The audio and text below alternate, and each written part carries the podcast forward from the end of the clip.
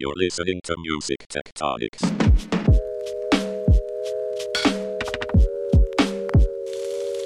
Yo, what's up, people? How you doing?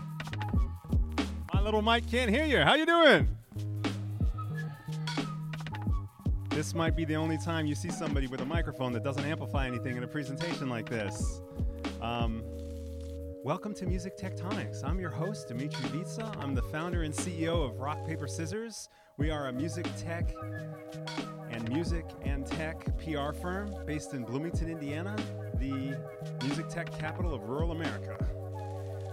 Um, the reason I'm recording is because I have a podcast called Music Tectonics, so the folks in the live audience here might not know that I have a podcast. Anyone ever hear the podcast? Well, some of you have been on the podcast, so um, um, so I know it's a little weird to be holding the mic that you that's not amplifying, but I figure, you know, why don't we make some content out of this, right? So my company, Rock Paper Scissors, is a P R firm. We started doing music in, uh, P R in nineteen ninety-nine. We specialized in helping international artists break in the United States, and uh, got lots of national public radio stories, New York Times stories, and eventually Rolling Stone and Pitchfork and all that kind of stuff. And then about seven years ago, I started a company called StoryAmp, which is an automated music P R platform where artists can put their albums and their tour dates, their releases, their singles into the system, build a little press kit, and then um, it would automatically send out emails to relevant journalists around the country. So that's still running.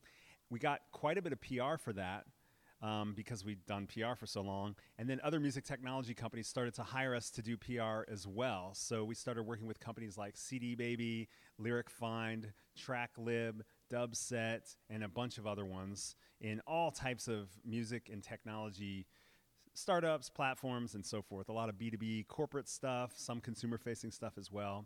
And uh, my style of marketing is to kind of build community and build a hub. And so we decided to launch this conference here in L A, October twenty-eighth and twenty-ninth, called Music Tectonics. And this event that you're ha- here at is me just coming out to L A, trying to meet as many people as I can and share some information, content, and ideas with you. And the entire basis of this particular presentation is the trading cards that you see on the chairs there.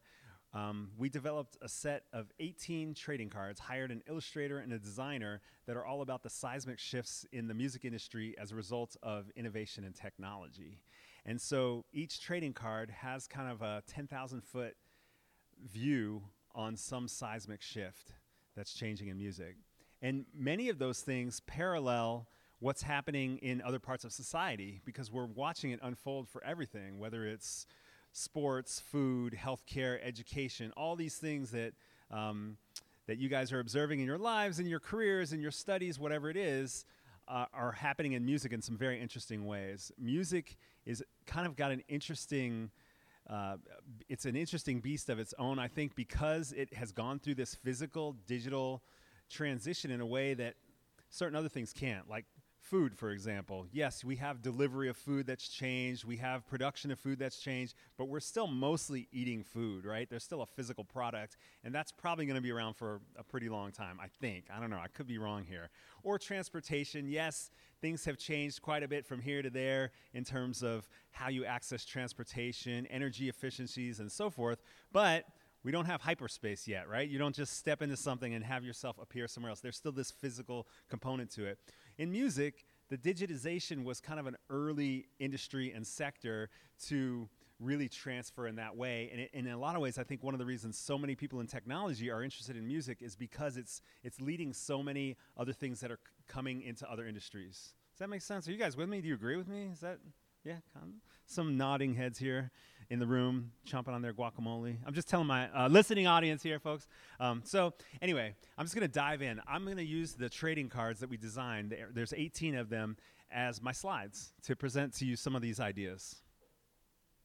Okay, so this one I did not invent. Uh, this is Music is Like Water. Um, the earliest reference I could find to it was by David Bowie in the New York Times, uh, many, like well over a decade ago, I think.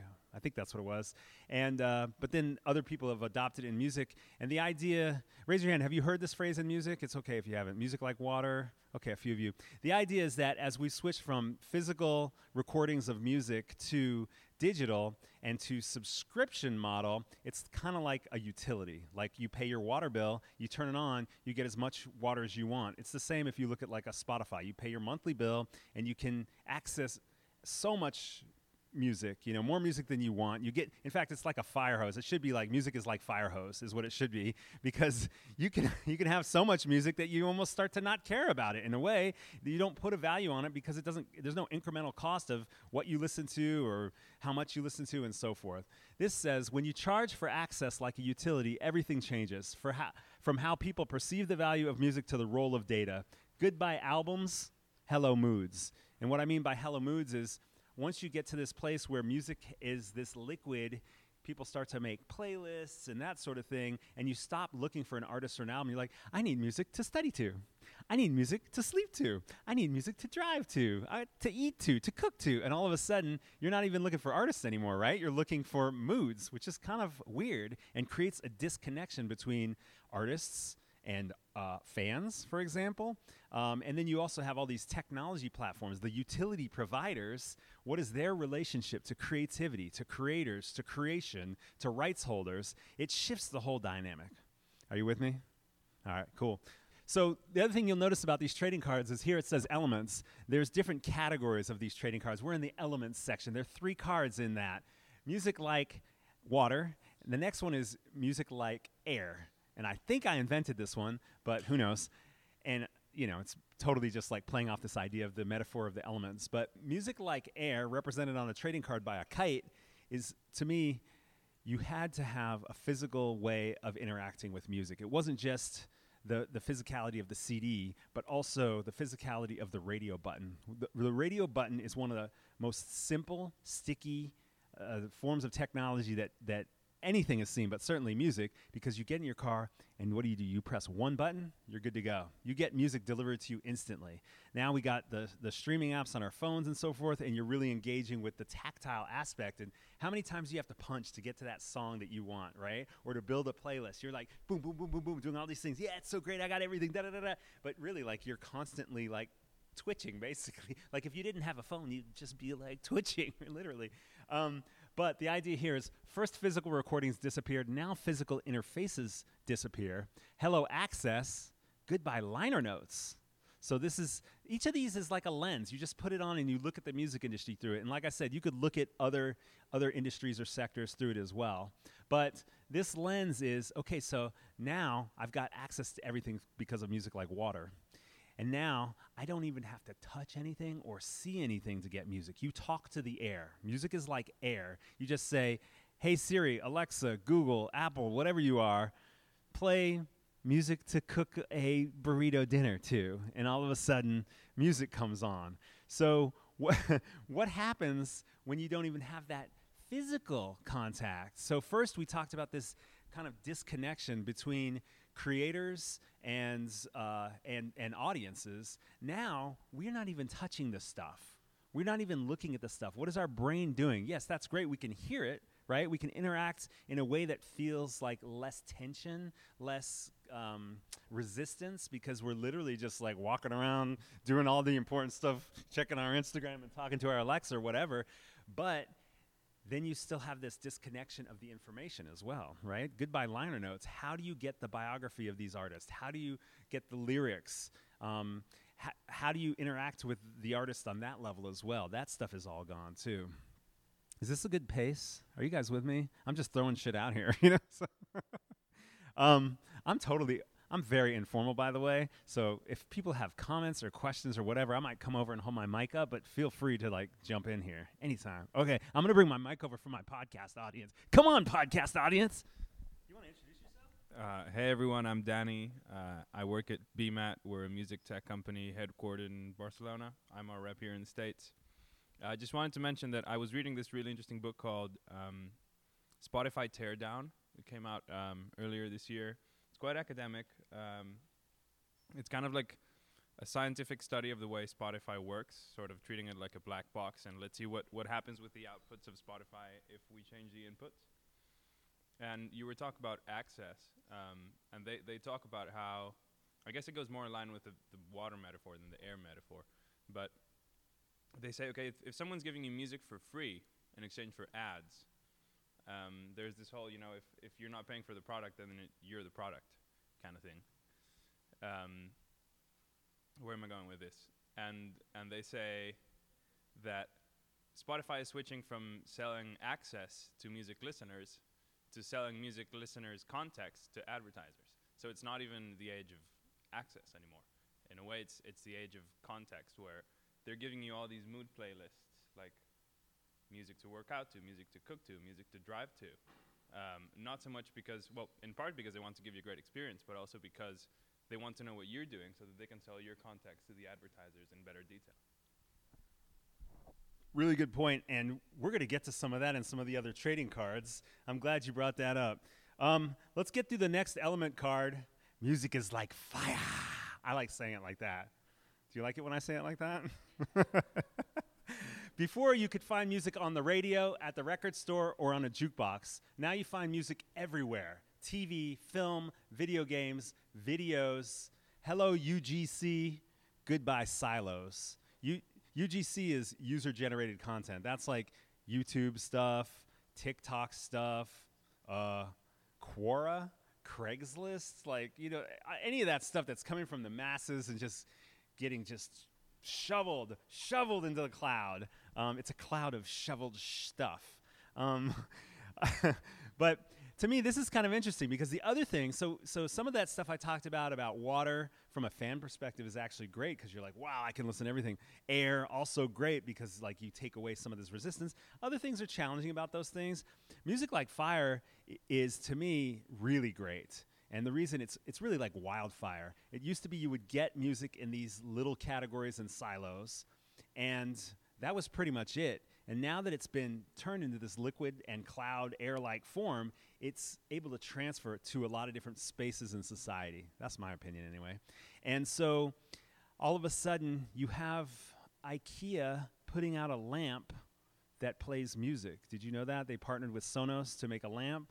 Uh, we actually found a, a barbecue grill that has music. I don't even know why or what, but, but it exists. Um, and, um, but, but, you know, obviously the video game thing's kind of interesting. You know, if you think about what music sounded like in video games when they first really started to emerge, there was very specific technical opportunity for what that would sound like, limitations that now some people like that retro sound, but now it's like you can go in a video game and turn on the radio inside a video game and play your playlists, um, and there's just so many ways in which music is taking over all these things. On the one hand, that's pretty interesting because there's new opportunities for creators and rights holders, record labels, publishers, and, and artists, um, and on the other hand, how do you track all the uses of music once you have music like fire? How do you make sure that people who created this stuff are getting paid? And how do you do the accounting for it? How do you do the um, all, all the bookkeeping for it? And even just the payments alone, how do you handle like s- splits?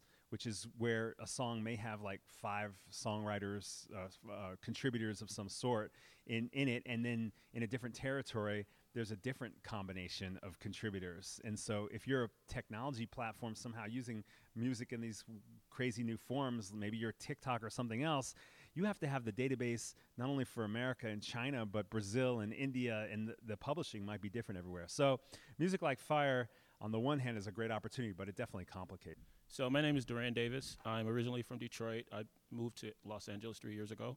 I'm the founder of iLad Radio. It's a music app that's launching next year. And this is particularly interesting to me because you mentioned Quora. Like, just a bit of context, Quora is is run by D'Angelo. He was the first C T O of Facebook, and they have like four hundred million users. And it's similar to like Stardust is a new app where people can give like fifteen second feedbacks on films they like, and they just reached two hundred fifty million users in a month. And when I talk to people about these apps, they have never heard of them. And that's where actually music is going in this particular area here. So the, the listening of it is fine, but my being a D J for twenty-three years, people have opinions about music. They may not be considered like professionals, but it's going to be a world where, okay, Beyonce album is out, but here's what I want to say about Beyonce's album. I'm going to review it. Not professional reviews, but reviews from just snippets. And it's going to be a conversation around music. And I think like the labels are trying to focus on that. In TikTok, they hinted at it, but it's going to go deeper there. And Core is very interesting because the music version of Core is going to be really, really big. It'll go beyond like the listening of it, because a person just can't listen to music like that long. I know that from being a D J and playing music for people, but then the conversation around music. And then you don't have to focus so much on paying the label so much, because then you can just press the stop button, but you can still have the conversation about that particular record. And the last part is the three sixty deal around the digitalization. So if Migos have an album and they say, hey, we have a pack of emojis that you can buy for two ninety-nine, and they're going to license like a portion of that to Universal or other individuals, and then they can take that, Dmitri and I spoke about this yesterday, they can take that and put it inside of the keyboard of other apps, so it expands. So I think the focus is seventy percent on the stream, but nothing in between. And the industry, is in, the industry seismic shift is going to shift towards the U G C and not the stream at all. Like the voice command stuff is fine, but like we forget about the kids that use the app. I'm a father of a fourteen-year-old, thirty-three, had a child early. My daughter's always on these apps, and she's not thinking about using Alexa. She's thinking about, what are my friends saying about this particular content? So I guarantee U G C in the next two years is going to be a music product that no one has like ever seen, and we built something similar. Uh-huh. Nice. Yeah. No, I think that that's kind of related to the earlier comment about context as well, but it's social-based context. You know, ever since MySpace, no one has really owned the the social. What's that? Say that again? The app line, Asia app, it made four hundred million dollars in one quarter on stickers. And that's just one category of their effects. So you have filters, you have lens. They have four hundred million dollars on stickers, and no one's talking about it.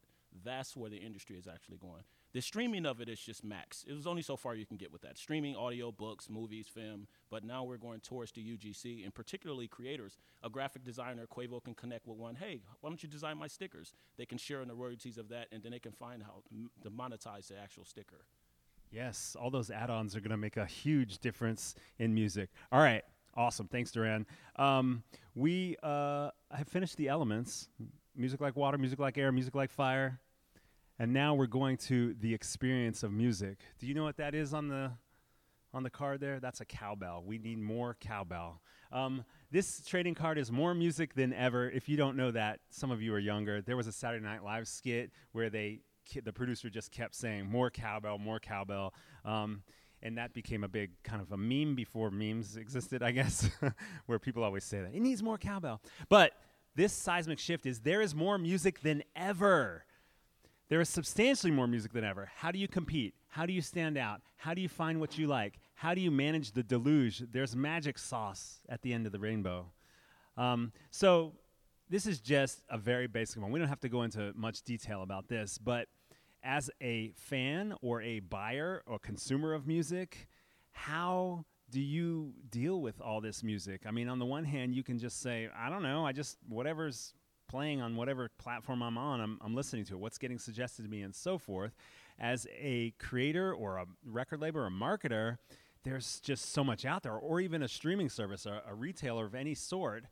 How do you help people find stuff? Is it important to push all the mainstream big stuff, even though there's all this other content, or is it important to help the little guys that have great potential to rise to the top, whether it's rising to the top to give them an opportunity, or maybe it's more of an A and R role where you're f- seeing the diamond in the rough and actually polishing it and things like that. But to me, this is a seismic shift. People talk about um, the streaming services being the thing that really changed the music industry. They don't pay enough and so forth. To me, the fact that there's so much music out there is at least as big of a factor. And some of our other seismic shifts talk about why. Music's, music production is in the hands of the masses. This is why we have so much music. Home studios, laptops as studios, phones with music making apps, which is just barely, like we've just barely seen the tip of the iceberg of music creation on apps. Um, A I assistants, there's lots of artificial intelligence now that's helping people who've never picked up an instrument start creating music, or helping master virtuoso musicians do things they couldn't do as quickly or couldn't quite do the same way. Making music is easier, faster, and cheaper. And this, to me, I think is one of the hugest seismic shifts in music, but it's also in, in society. Like I said, all of these seismic shifts parallel things happening in other uh, other verticals. I mean, if you look at like food, for example, food trucks. Food trucks are like the one of the food versions of this, or or or incubators. There's incubators for, for kitchens and cooking and recipes and cookbooks and all this kind of stuff as well. It's happening everywhere. Everyone's creating new stuff. And, you know, that sounds like kind of an obvious thing to say, right? It's like, well, we've got these phones that have cameras and microphones and, you know, we can find all these things. You can watch YouTube videos on how to fix our dishwasher. And next thing you know, we're building a robot or something. You know, there's all these things, these little computer chips that are cheaper and accessible, and people are making all sorts of cool stuff. But um, I think it's actually leads to another set of our cards, which are power shifts that we'll we'll talk about. But I think it's something to note that's uh, shifting in the music industry, and I think there's opportunities there. We're seeing a lot of new platforms pop up that are specifically for this vast array of musical creators. And I'm not just talking about distributors. There's creation platforms, there's beat making, there's meet your producers, find a vocalist type of thing as well, that's changing the entire ecosystem of how music's getting created. And honestly, the music trades are not talking about it. The, the trade magazines, they're not, there's like this separate economy that's rising up because of this. It's a totally separate economy. I'm going to bring the mic over, and I'd love for you to introduce yourself. Hey, my name's Jess. Um, I'm a Brit from London. Um, I used to work for Native Instruments, so I've seen firsthand the um, this shift in kind of going f- your bedroom, kind of D J. Um, but I did notice, so I'm a U X designer, so I spent time with our users figuring out what, what they're doing, but there seems to be this two groups. There's the, the kind of audiophile, like um, like production specialist that's been doing it maybe maybe three years plus, but there's also this entry level for a person who's just trying to like use music as a creative release. And I think if we maybe look at it from uh, they're very different kind of groups, so I think kind of grouping it's it's a it's a big barrier to entry sometimes, music production, but if we can, you know, be targeted to like who we're focusing on, it's kind of interesting. So anyway, just fine. That is, I think that's an amazing comment, and so cool to have a, a user experience person in the room thinking about, that's the thing, these are just lenses. Whatever your specialty is, whatever aspect of the music industry or tech industry or not that you're in or studies or whatever, you put on these lenses, and whatever your particular sector is, it just gives you a chance, another way to kind of reflect on it, look at it from another another angle. And it's so interesting with your experience from Native Instruments, which has got quite a bit of ubiquity in the music creation space. And at the same time, there's these startups with little apps that you literally open them up, and there's some buttons, and you're like, I don't know what to do. You start pressing them, and before you know it, you're looping beats, you're adding vocals, or maybe you're collaborating with somebody else on the platform, and all of a sudden you're like, I didn't do anything, and all of a sudden I've got half a song going here. Um, so it, it's super interesting. Yes, introduce yourself. Hey, it's Chris from The Rattle. I'm not going to bore anybody with what The Rattle is, but um, like the most powerful tool in art is a pencil, right? So the most powerful tool in music is your voice. And like what I this particular point about music production, tools for music production, and I know Native Instruments very well. Um, there's one of my favorite tools that's been created is called the Doubler by a company called Voclia, um, an early startup in, in London, and they've been able to basically turn your voice into a musical pencil, where you can just start going like, and it will go, oh, you mean a drum kit? And it just creates in your D A W an actual drum track. And then you start going, and it's like, oh, you mean a trumpet? And then it starts layering down a trumpet. Obviously, I don't sound like a trumpet, I sound like a goon. But um, these kind of tools now are try. You need to get down to the quickest mechanism of translating your brain to that speaker, and just like the way the pencil did from your brain to that paper. And that to me is when we've hit the true magic point, and we're almost there. You would think we were in London or something. We're really in Los Angeles, guys. Um, it's interesting, though. This this th- this does create another interesting problem. If you've dedicated your entire life to developing a specialty in composing or creating music, arranging music, recording music, recording it really well, like there's a mastery. It's not like this podcast with this microphone I have here where I'm just talking into it, like all the stuff that goes into that. And all of a sudden, some... turns out that Lil Nas X shows up and uh, rents a beat somewhere, licenses a beat off of a platform, and does this thing and builds a meme, and all of a sudden you're like, but how old is this dude? Man, I've been working on this for twenty years, you know? Um, that's the other, that's a that's another side of this, is artists um, being threatened by this. And the funny thing is, uh, artists were also threatened by D Js. When D Js became artists, they weren't just, what are you doing with that equipment? And it became like a, a full artistry. Um, now D Js sometimes feel threatened by artificial intelligence and some of the, the other apps as well, which is kind of interesting. So you see these generational things with technology, and to me it's just part of the same narrative. Music's in the hands of the masses. Music production's in the hands of the masses. So still going on the experience of music, um, music is competing with everything. And this is something that I think was especially noticeable about, I don't know, six six years ago, eight years ago, when when the industry was at, at rock bottom and trying to figure out what's going to happen, even before you even heard of uh, Spotify or anything like that, um, or or even before iTunes took off would be another uh, another moment where you're like, hmm, everybody seems to be playing this game called Farmville on Facebook. Used to be that everyone talked about what kind of music they liked, and now they're talking about what kind of apps they're getting in the App Store. And the video game explosion, not just um, consoles, although there was like a, re- you know, there's been a huge reemergence of consoles, but these apps on phones and tablets, and then the, like computer games. People sit on P Cs playing video games. Like, remember when it was just Nintendo, or it was just, a, well, some of you might remember Atari or something like that. And and now there's all these different ways in which people are engaging with video games, but also social media. Like, music used to occupy this special place in, I think, lifestyle and in society that was unique. There weren't that many things that were like music when you were growing up, when you were a teenager. Um, and now there's so many things that have that same cachet, you know? Uh, even fashion used to be something that was just for people who had a lot of money or lived in big cities, and now you see it spreading in a way. Uh, I remember when I noticed that uh, the cereal aisle was like a whole freaking aisle. Does does this does the world need a whole aisle of cereal choices? Like, really? Like, come on. There could be like maybe three choices, really? But no, you got to have them in the squares and the rounds and with the sugars and the chocolates and all these things. But I think the same things happening with just experience and culture. And so to be aware of the fact that music is not competing with each other so much, it's like, in a way, like everyone that's in music could say, wait a second, we need to grab mind share back from everything that's happening. How are we going to have these experiences? And, and Duran's comment earlier about adding these other layers onto music, to me, speaks to some of those things. Like, what do people want to do these days? They don't just want to sit with headphones on. They want to interact with artists. They want to interact with each other around music. And that's how you start to think about, okay, if people are used to video games, what does music look like in that society, in that in that world? Music once held a special place in society. How can you get attention when everyone is glued to games and chats on their phones? Make music experiences that are as thrilling as Pokemon Go and Netflix. Did you guys see that quote um, from the founder of Netflix that said, our biggest competitor is sleep? Netflix is winning. You're sleeping less.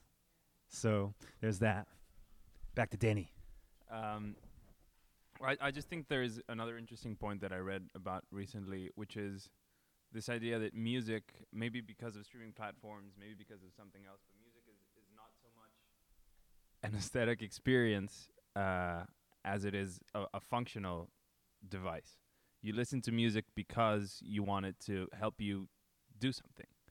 Uh, you're not just listening to music to appreciate an artistic creation. Like, it's as if, you know, you go into a museum and, f- you know, you want to see that painting because it makes you feel good. I mean, I don't think that's a reason why people go to museums and look at paintings. You you go there to, you know, appreciate the, the art and the mastery involved in creating that, that piece of art. Um, and I feel like music is, is shifting as well toward a, a system in, in which its main purpose is to make you feel good or to make you relax or to make you focus better and, and so on.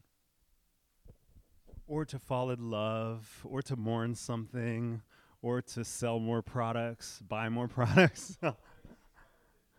all all of those things. Um,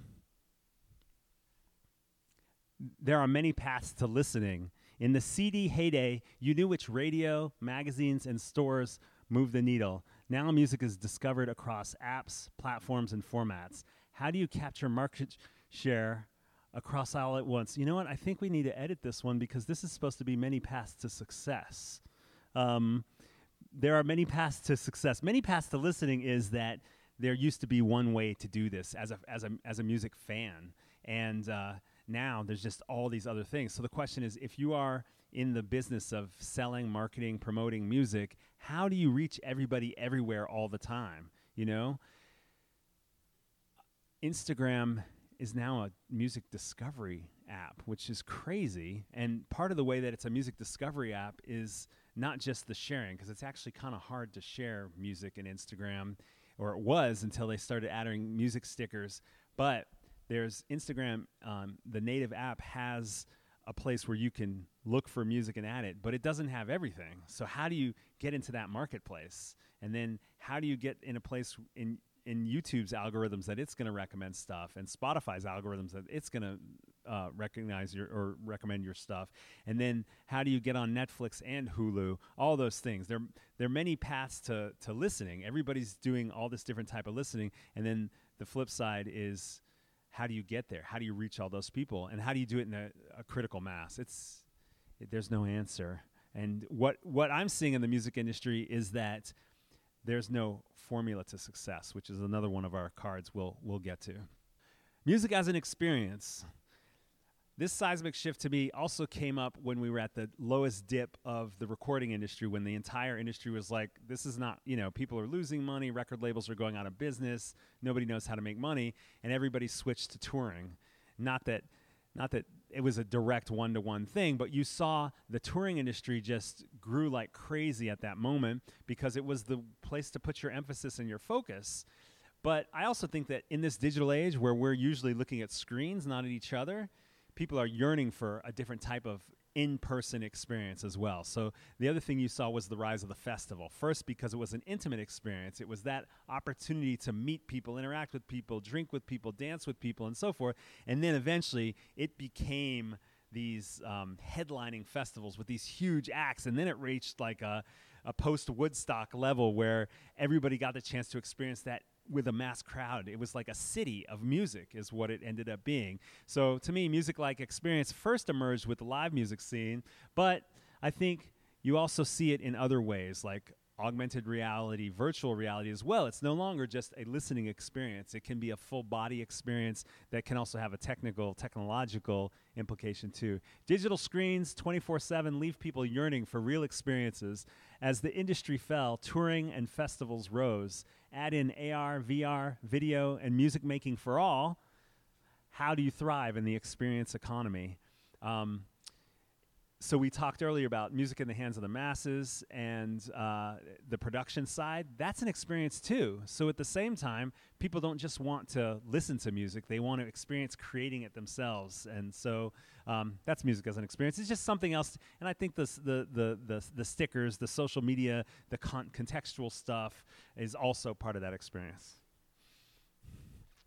I have no idea what number we're on, but we're still going to go on. Creation, I love this one. Creation and engagement intermingle. Once upon a time, there was a performer and an audience, a studio and a listener. Now the line is blurred. U G C, which is user-generated content, D A Ws, which is digital audio workstations, the computer programs that people make music and have home studios with, A I, artificial intelligence, and D I Y make us all creators. Social media means a creator's life I- itself is marketing.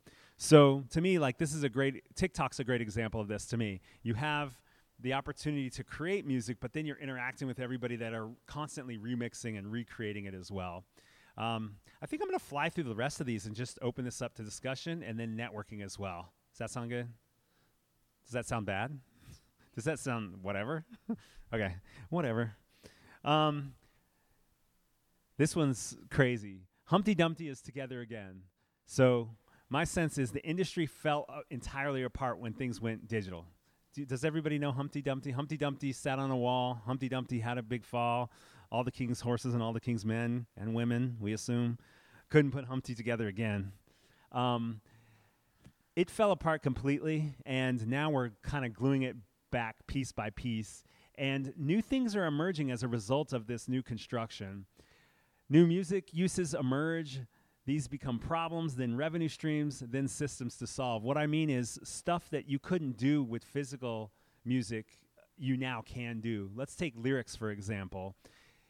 after liner notes disappeared, I don't know if you know what those are, some of you are younger, but C Ds used to come in little booklets, and inside the booklets were pictures and liner notes and descriptions and credits and producers, and once um, everything went digital, a lot of that information just disappeared from the world for a while, and these illegal lyric websites started popping up, and the reason they were illegal is because there was intellectual property. They were putting advertising on those websites or apps, and the people who wrote those songs were not getting anything, but they were making money off of it as well. So that's a new use of lyrics. So the first step, we say, it becomes a problem. Um, because then people are like, wait a second, what what's going on? This is our intellectual property. People are enjoying this in a way and making money off of it without the people who made the compositions or collecting the money on that, the the, the songs can anymore. So, but then uh, different companies came along. One of them we worked with called Lyric Find, figured out a way to track, to deliver lyrics, correct the lyrics that are out there in the world, deliver them to the different services, the websites and so forth, and then track how much, how many times it was viewed and and charge whoever is making money off of it and pay it back to the rights holders. So then you have a new revenue stream that comes out, out of it, and a new system to, to solve all that as well. And that's just one example. You can see the same thing in D J culture. There's a company called Dubset that we worked with that are now licensing mixes and remixes, which before they came along were getting uploaded to the SoundClouds and the MixClouds of the world. And now there's an actual system coming into play to figure out how to make sure that the revenues are distributed to the rights holders and things like that. And you, you'll see this with all sorts of stuff. Now there's these stems apps in music. Um, you have stems, which are like the different voices in a recording. The voice is one stem, the bass, the drums, the keyboards, the guitar. Well, now there's these different apps that allow you to interact with a song by like remixing it on the spot, possibly with just like an iPhone or an iPad, a tablet, or so- something like that. So now we have to figure out, okay, how do you how do you monetize that? What are the systems to put that into place? So that's where Humpty Dumpty, like now that we've got this very granular Um, structure to how music is delivered and, quote, consumed, all these other things pop up, and uh, the systems have to be solved, and it just looks very different than the the previous industry. Uh, the yeah, the previous music industry. I said I was going to fly through these. I apparently can't. Um, and here's one that's all about speed. Uses outpace systems. Music uses will remain faster than systems. So these are the kind of stuff that I was just talking about. This this is just the factor, the lens through which the systems can't keep up with it. Um, there's no easy way to future-proof what's going on in the music industry uh, because you can't predict what's going to happen next. You didn't predict Vine. You didn't predict TikTok. All these things are just popping up. When music is in the hands of the masses, laws, databases, and procedures can only play catch-up. No system will predict future uses of music, and agility wins. Music is being sliced into smaller and smaller pieces. We went from albums to singles to samples, right? People used to buy albums, then they bought singles. Now people are just using little samples in their videos. And then, like I said, slice it the other way, and you get stems. We went from liner notes to lyric websites to bits of metadata. Now there's just little little things that are floating out there on the in the internet about a song. Who is the bass player? Well, you have to research it, find it someplace else. Who who are the rights holders? Um, annual checks became penny fractions. That's the other thing. At the same time that the the, the format of music was shifting and getting sliced, Uh, the the monetization payouts was also getting sliced as well. So the question is, how do you make those big fat checks when you're getting micro pennies? Are you guys still with me? All right. Data everywhere. Now, all of these factors that we've been talking about now have impact on how much data is out there. It's it's the lyrics we were talking about. It's other metadata, credits, and so forth, but also royalty payments to to handle all the types of, if you're paying micro pennies to millions of listeners among hundreds of thousands of creators and rights holders, how do you manage all of that data, whether it's about the songwriters, the publishers, rights holders, or the listeners, or let alone just playlists? And then earlier, the comment about selling the context rather than the music. There's all this marketing opportunity that also has this data pathway that's a big knot as well. So much opportunity, so many knots. What will you do with it? So some of these cards are really a kind of a, a call to action. What will you do with it? I guess that's not really a call to action. It's a, um, it's, it's a call to think about it. That's like the opposite of action. So before we talked about um, there's no single path to listening, there's also no single path to success. There was once a release formula, radio, ads, retail. Now anything goes. Playlists, Instagram, TikTok, SoundCloud, Patreon, which is a micro patronage website where you can pay a monthly fee to support a creator of some sort. Sync, meaning synchronization in film and T V, video games, P R, brand deals, tours. There's so many things, and I think I, I think the, the new formula in the music industry is that there's no single formula, um, and that's what this is about. Many paths to success. We're in the power shifts section of the trading cards. The gates are broken. The industry of yesterday was a funnel built for making hits. Now, artists can leapfrog decision makers and reach mass audiences directly or build the niche of their dreams. So all of these things impact us, I think. But what we're saying is because of the access not only to creating music, but also to reaching audiences, building your own community of fans and so forth, there's just a whole new way of doing things as well. And it makes it challenging for traditional um, Uh, roles in the industry that kind of saw themselves as the ones creating the the funnel and making the decisions about where do we make these investments, where do these different things go. So I think that's an important one to think about because it can impact a lot of business models. Let me bring my co-panelist back on the mic. Um, I think this is a tricky one because um, on one hand it is true that like the, the gatekeepers are way less powerful nowadays. It's much easier for, you know, Lil Nas X to to get the most streamed song or the like the longest chart hitting song uh, in in mm, in history. But at the same time, you look at the way that these platforms work, and they are sort of perpetuating or even enforcing the sort of power law dynamics of uh, of the C D era. So that it was said in the C D era that it was something like the, the top ten percent of the artists made the top made eighty percent of the money.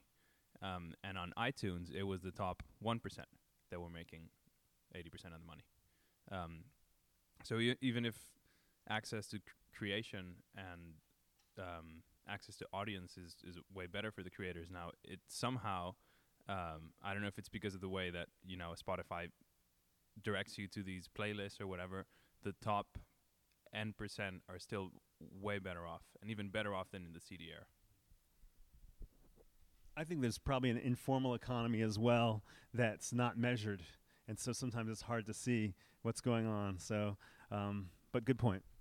So just a bit of context, like the record labels are n- never excited about the streaming services presenting themselves as a discovery platform for artists to build their careers without having them involved. They even have this clause in the contract.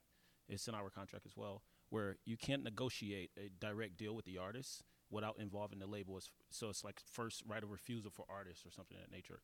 And hence why Spotify just took away the ability to upload your content. Apple can because they have two hundred fifty billion dollars in cash flow. So the, ar- the, the it still boils down to the hit. Now, the power is within the artist. So when a new artist puts produce a record, so maybe a lot of people on Instagram like it, but it's really about if Meek Mill listened to that T Grizzly record and then he contact him directly. So it's like, all right, before you put this record out, let me add my verse on it and remix it. And then once Meek likes the record, then Fabulous likes the artist as well. Then he's meeting Jay-Z. So the power's always been in, in, in with the artist. And what he mentioned is the pre- Pareto's distribution. That's that's society in general. It's always going to be the least amount of people represent the total outcome. That's in everything. That's like school. It was always like two smart people and everyone else is partial. So the idea is that it's always going to be with the artist. So whether you have TikTok and all that, if the if the in-group people, the society don't accept you, you won't blow. So even with the kid with the country record, it was because the industry said, that's our next guy. But the streaming services, are they're not going to be able to push the artist directly because of the clause inside of the contract. So that's like some back-end information. All right, cool. Um, we're going to keep jumping through these cards here. So this is related to what you were just talking about and about the last one. These are power shifts. Self-driving artists change everything. You could say D I Y artists. I heard Mark Mulligan, who I mentioned before from Media, say self-empowered artists. But artists now create music and build fan bases without permission. That's like the gates are broken. We just talked about that. Niches and hybrids emerge. Indie catalogs grow, and the balance of power shifts towards artists. Now, some of you say maybe that's not true, but I think that it's changing the conversations with record labels, with managers, with booking agents, with festivals. When you build enough on your own, you feel empowered to not have to settle for the deal, the traditional deal. You might look into the contract a little bit differently. Um, and, you know, some people will hold on to whatever the traditional kind of arrangements were. But I do think this is having an impact across the entire industry, and it's going to continue to do so.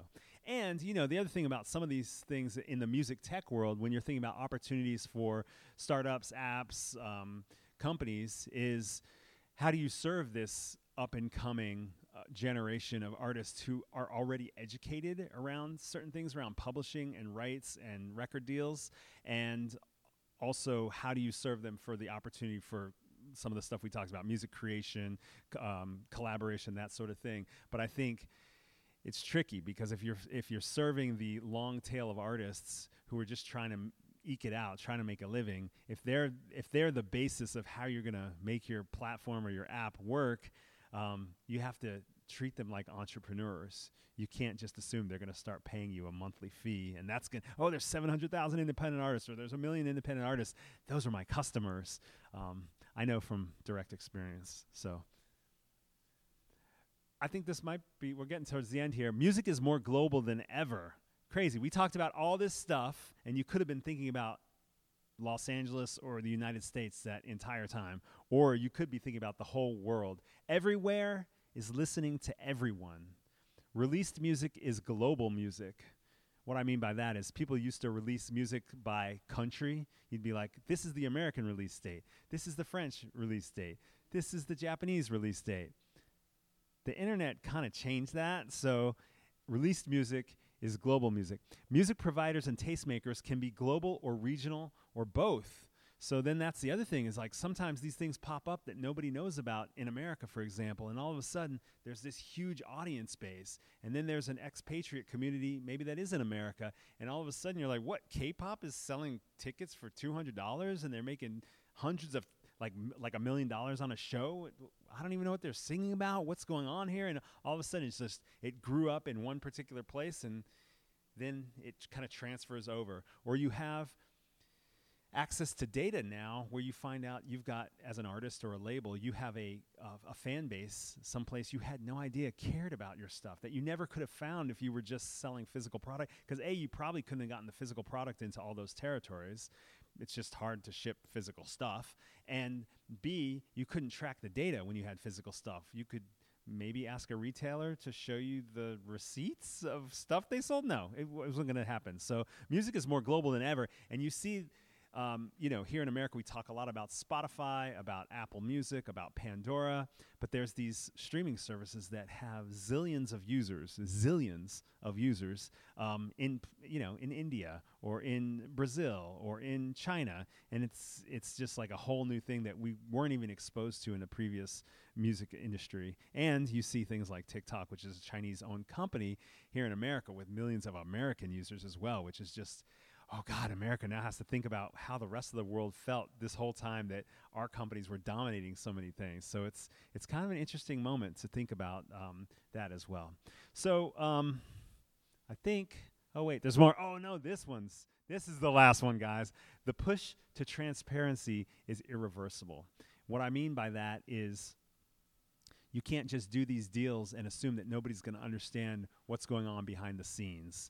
Now that there's so much access to data, whether it's data about listeners and how music's being played, but also um, data about payouts. You get a lot of the companies that are in the music world now have a dashboard that will show you when your music's getting used, how your music's getting used, and so forth. Data everywhere is a window that cannot be unseen. Black box thinking is on the way out. So those of you who are not directly in the music industry, the black box is a is a term that gets tossed around a lot. The idea that when there's untrackable uses or plays of music, it gets put into a black box. So we're not sure whether this is, we're not exactly sure whose music this is. We don't know who the rights holders are, and so we're going to put it in this black box. And then after a certain time period, that money may get paid out to what they say is market share, like the the artists with the largest market share. They get paid out a, a percentage based on market share. And what that means is that, uh, well, traditionally, I understand, I don't know, I'm not really deep into this world, but traditionally it meant they would look at commercial airplay, radio airplay charts and say, oh, well, they have this kind of radio airplay, so that's probably how much airplay they're getting in stores, because you, you pay for performing rights in stores and um, amphitheaters and stadiums and all that kind of stuff. And so they would just pay it out based on that. So it's getting harder and harder to to to not know. And some some some people critique certain elements of the music industry that they're still paying out based on, on those things. So that's what the black box is. Black box thinking is on the way out. Data liquidity untangles rights disputes and grows revenue for all, meaning if if people share more information about what the rights are for songs, it actually can unlock revenue. So I'll give you an example. In YouTube, if you, if if the system is reporting that this entity is claiming sixty percent of the rights to a song and this entity is claiming fifty percent, it adds up to one hundred ten percent. So YouTube's system will say, well, we can't pay either of you because you can't have one hundred ten percent of a song. If those two parties were talking to each other about what rights they were administering, they had the right to administer, they could say, oh, wait a second, you don't have the rights to that. Oh, that's right, somebody sold those rights or transferred those rights. Let's get it back to one hundred percent. Now both parties get paid. So this data liquidity, this ability for the data to to talk to each other, to these these systems, allows for new revenue as well. So this one's huge. It, it, I know it sounds a little bit complicated if you're not in this space of, of kind of rights and royalties and, and things like that, um, but it's huge because uh, th- what will happen is over time there will be a power shift of more money getting distributed out to, to other places. So um, I think I'm going to wrap up the podcast because I want to share some other announcement with you about Music Tectonics, the conference that's coming October twenty-eighth and twenty-ninth here to Los Angeles. You can find out about it if you're listening to the podcast at music tectonics dot com. Sign up to our newsletter for a fifty dollars discount. And if you like the podcast and you're in the room, you could applaud. I made them do that. But if you're listening at home, uh, you could hit like on your favorite podcast, uh, on your favorite podcast app, and come check out Music Tectonics here in L A. L A is awesome. This event is really cool. Like all the little pers- different perspectives, I don't mean little, but all the different perspectives have been really cool to have. And we're going to do some more networking. So we're going to sign off of the podcast. Thanks for joining us.